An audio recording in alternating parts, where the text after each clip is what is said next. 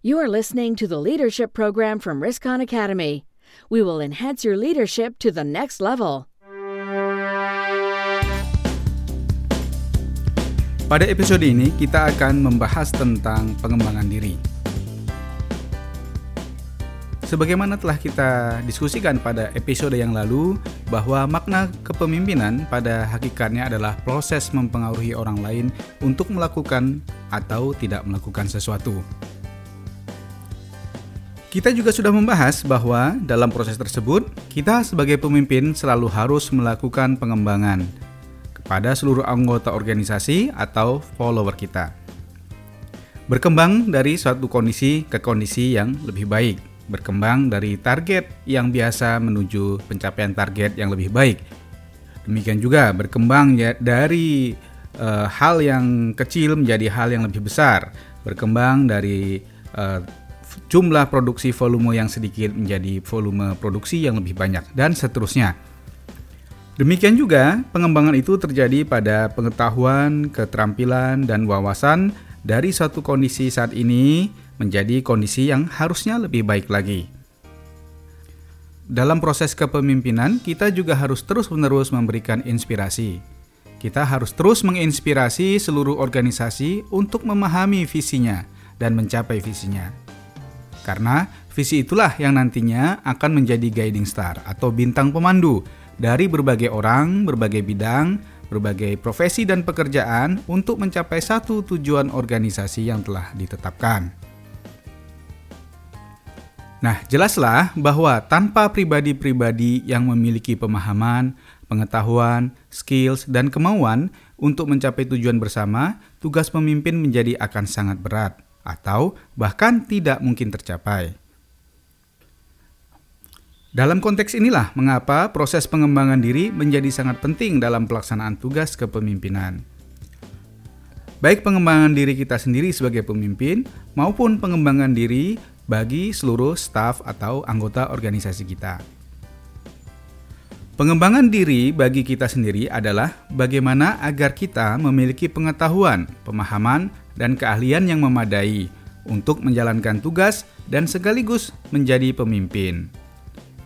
Pengembangan diri bagi anggota organisasi kita atau follower kita adalah bagaimana agar mereka menjadi memiliki pengetahuan, pemahaman, dan skills yang memadai untuk mereka bisa paham apa tugas-tugas e, mereka dan bagaimana cara menjalankan tugas-tugas mereka tersebut. Termasuk apabila di bawah kita ada pemimpin-pemimpin lainnya seperti supervisor atau manajer, maka pengembangan diri itu pun termasuk bagaimana agar mereka menjadi pemimpin dan leader yang lebih baik lagi. Pertanyaan berikutnya adalah apa saja pengembangan yang dibutuhkan untuk itu? Tentu saja hal ini biasanya bisa dijawab dengan melaksanakan suatu proses yang disebut dengan training need analysis. Namun, sebagai gambaran umum, pengembangan diri dalam setiap organisasi dapat dikategorikan menjadi tiga kelompok utama. Yang pertama adalah knowledge dan skill yang terkait dengan bidang teknis. Yang kedua, kemampuan yang terkait dengan manajerial dan leadership. Dan yang terakhir, yang ketiga, adalah kemampuan dan keahlian yang terkait dengan hubungan interpersonal. Kita bahas bagian pertama. Technical skill ini adalah segala pengetahuan dan keterampilan teknis yang terkait dengan kemampuan seseorang mengerjakan tugas-tugasnya. Biasanya, kemampuan ini terkait secara langsung dengan bidang kerjanya. Sebagai contoh, apakah staf kita sudah mengetahui dan menguasai bagaimana cara menggunakan uh, Microsoft Word, PowerPoint, Excel, atau aplikasi-aplikasi komputer lainnya. Tentu saja, tingkat kemampuan dan jenis aplikasi yang dibutuhkan bervariasi dari suatu bidang tugas ke bidang tugas lainnya. Demikian juga dalam hal teknis misalnya, apakah staf kita sudah mampu menghitung nilai-nilai transaksi yang harus dia lakukan? Misalnya, bagaimana cara menghitung bonusnya, bagaimana cara menghitung diskon, bagaimana cara menghitung pajak-pajak, dan seterusnya. Dalam bidang teknik pembangunan, misalnya, apakah dia sudah tahu? Dalam teknik bangunan, misalnya, apakah dia sudah tahu bagaimana e, bagaimana memeriksa campuran bahan-bahan bangunan agar kita memperoleh kualitas bangunan yang sesuai dengan spesifikasi yang ditetapkan. Untuk bidang marketing misalnya, apakah tim atau anggota organisasi kita sudah paham caranya melakukan sales visit, canvassing, flyering, presentasi, dan proses-proses lainnya yang biasa dilakukan dalam proses marketing. Untuk bidang legal, misalnya apakah anggota organisasi kita apakah tim kita sudah memahami bagaimana proses pengurusan legalitas terkait bagaimana proses pengurusan legalitas di kantor-kantor pemerintahan yang terkait. Apa saja syarat-syaratnya, bagaimana eh, hari-hari eh, yang harus diperhatikan, dan proses-proses lainnya atau pejabat-pejabat lain yang terlibat, dan seterusnya. Nah, adalah tugas kita sebagai pemimpin untuk mengetahui hal tersebut. Mengetahui kemampuan apa saja yang harus dimiliki oleh seorang anggota tim kita. Adalah tugas kita juga untuk mengujinya, apakah dia sudah memiliki kemampuan itu atau tidak. Dan pada gilirannya adalah tugas kita juga untuk mengembangkan keahlian-keahlian tersebut. Tentu saja hal ini bisa kita lakukan bekerja sama dengan uh, bidang SDM atau bidang-bidang lain yang terkait dan juga banyak lembaga training atau lembaga pengembangan SDM yang bisa kita uh, hubungi untuk uh, kita jalin kerjasama bersama mereka.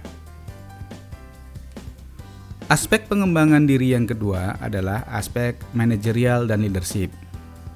Dalam hal ini adalah bagaimana kemampuan dan keahlian seseorang untuk mengelola dan e, memimpin timnya untuk mencapai target-target yang diamanahkan.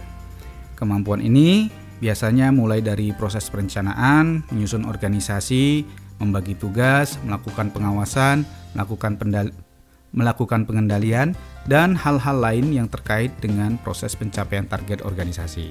Kemampuan di bidang ini yang juga harus dikembangkan adalah bagaimana mereka dapat mengembangkan orang-orang yang menjadi stafnya atau menjadi tim organisasinya. Sedikit berbeda dengan kemampuan teknis sebelumnya yang kita bahas, Kemampuan leadership ini sebagian besar dipelajari melalui contoh keteladanan dan praktek langsung. Bukan sekedar buku-buku atau bahan bacaan dan kelas-kelas presentasi. Sebagian orang mempelajari kepemimpinan dan manajerial adalah melalui dunia nyata yaitu keteladanan dan praktek langsung. Karena itu penting dalam mengembangkan kemampuan manajerial dan leadership dari tim kita adalah Dimulai dari pengembangan diri kita sendiri sebagai pemimpin dan manajer, kita harus menunjukkan contoh sikap tauladan kepada mereka bagaimana menjadi pemimpin yang baik dan bagaimana menjadi manajer yang baik.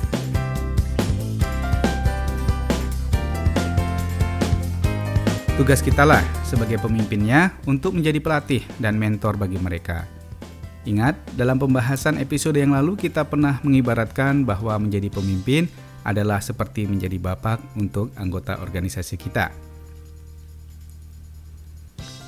Jangan lupa juga bahwa dalam pengembangan kemampuan manajerial dan leadership ini yang terpenting adalah bagaimana kita membekali anggota organisasi kita, tim kita, dan para pemimpin di bawah kita kemampuan untuk menyelesaikan masalah yang timbul secara mandiri karena di sinilah fungsi kita untuk menyiapkan mereka menghadapi masalah-masalah di masa depan. Aspek berikutnya yang juga perlu menjadi bagian dalam pengembangan diri adalah communication skills. Sebagaimana kita pahami bahwa bisnis yang kita jalani sebagian besarnya terkait dengan orang. Baik itu para pelanggan, vendor, kontraktor, pejabat pemerintahan, petugas pajak, dan sebut semua orang yang berhubungan dengan uh, organisasi kita. Itu seluruhnya membutuhkan proses komunikasi. Proses komunikasi itu terjadi hampir di semua proses dan di setiap saat jalannya organisasi. Melayani pelanggan, atau berhubungan dengan bagian keuangan, menemui pejabat pemerintah, eh, menemui pemeriksa pajak, menemui kontraktor, menemui vendor, membina anak buah, dan hampir semua proses organisasi Anda pasti ada unsur hubungan manusia di dalamnya. Hampir tidak ada proses dalam bisnis yang tidak berhubungan dengan manusia lain. Karena itu menjadi penting kemampuan komunikasi termasuk menjadi agenda dalam pengembangan diri organisasi kita. Hampir tidak ada proses dalam bisnis yang tidak berhubungan dengan orang lain. Dan orang yang kita temui tersebut pasti akan memberikan pengaruh, memberikan dampak pada proses bisnis kita menjadi mudah, menjadi lancar, atau sebaliknya menjadi sulit. Semakin baik kemampuan seseorang berhubungan dengan manusia lain, maka akan semakin lancar pula urusannya. Dan sebaliknya, semakin buruk cara berkomunikasi kita dan sebaliknya, semakin buruk cara berkomunikasi kita akan berdampak pada semakin sulit atau semakin buruknya urusan kita. Betapa sering kita menemukan masalah dalam perjalanan organisasi muncul hanya karena masalah komunikasi yang buruk. Kita dapat memperbaikinya atau bahkan menghindarinya agar tidak terjadi dengan cara meningkatkan kemampuan komunikasi anggota tim kita.